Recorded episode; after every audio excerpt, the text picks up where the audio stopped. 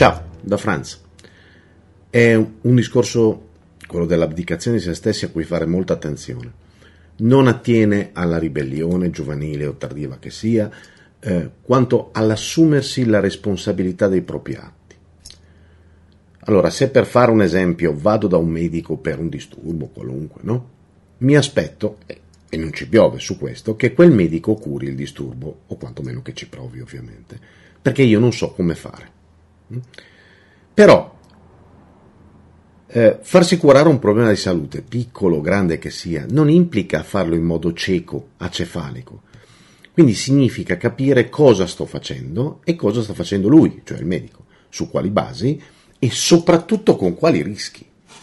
Cioè, se io non mi informo sui rischi, e informarsi, informarsi significa farlo davvero, non accontentarsi del classico ma cosa vuole che sia, ormai è una routine se non capisco in prima persona quale sia il rapporto rischi-benefici del trattamento che mi sta proponendo il medico, sto andando incontro a qualcosa che non ho scelto, valutato e deciso. Ho abdicato la mia intelligenza a un medico, ma in realtà non tanto ad una persona che ne sa più di me, quanto a un'idea di autorità che a me arriva dritta dall'inconscio, perché da sempre, quantomeno in Italia, medici e preti sono considerati autorità ante litteram, e non solo loro ovviamente, perché ce ne sono tanti di esempi che si potrebbero fare, no?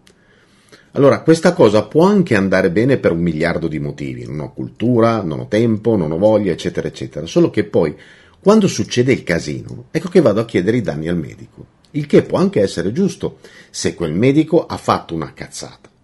Ma quando la cazzata consiste nel fare quello che aveva detto che avrebbe fatto e io non avevo capito quali erano i rischi, ecco che la responsabilità non è del medico, ma è mia.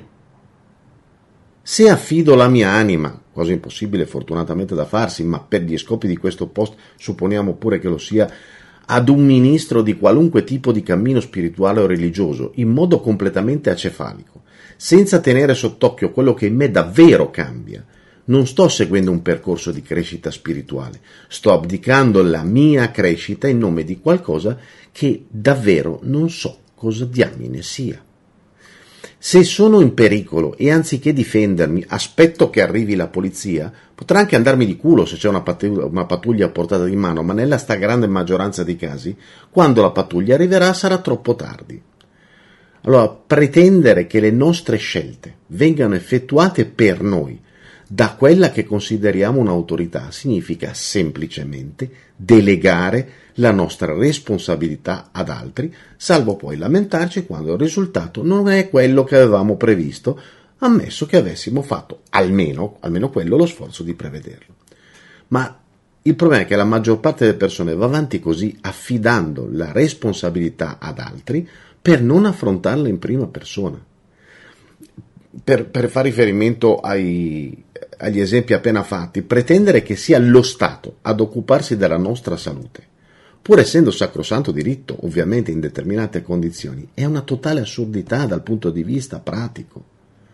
Pretendere che siano gli organi di polizia a difenderci, per quanto ancora un sacrosanto diritto, per l'amor del cielo, quando non hanno la possibilità di farlo, è ancora una totale assurdità pratica.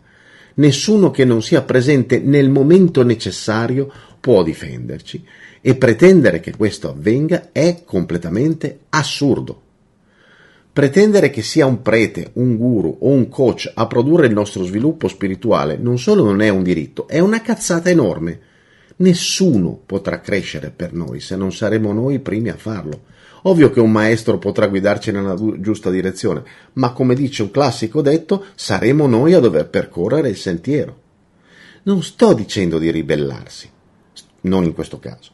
Sto dicendo di acquisire in prima persona la responsabilità delle nostre azioni, prendersi cura di sé fino a che questo è possibile e poi, quando abbiamo bisogno di un medico, usare la testa e non delegare completamente a lui la decisione. Non sto dicendo di non seguire quello che dice un istruttore o un maestro, ma di farlo con consapevolezza, pur fidandoci di quello che dice almeno fino al punto di sperimentarlo, ma con il cervello collegato e su questo ovviamente ci sarebbe da fare un bel po' di considerazioni su cosa significhi collegare il cervello, visto che per farlo occorre possederne almeno uno. la responsabilità delle nostre azioni e di conseguenza anche di quelle che non mettiamo in atto potrà non essere nostra dal punto di vista giuridico, ma lo è da quello oggettivo. Se ingollo qualunque farmaco senza informarmi su cosa sia e cosa faccia e quali rischi abbia, quali effetti collaterali possa avere, nonostante mi abbiano fatto firmare addirittura uno scarico di responsabilità, e allora sono un pazzo furioso. Se mi trovo in una situazione pericolosa e non faccio nulla, quando potrei, perché lo Stato mi deve difendere, potrò avere tutte le ragioni del mondo, ma nel momento in cui prendo una coltellata perché qualcuno mi vuole rubare il portafogli, quello che finisce all'altro mondo sono io. Ovviamente per assumersi una responsabilità occorre che ci sia qualcuno che prenda la decisione di farlo, però questo è un altro paio di maniche, come al solito ci si vede in giro. Benvenuti su Franz Blog, canale video e podcast Trovate questo contenuto e tanti altri su franzblog.tv in versione scritta, video e audio.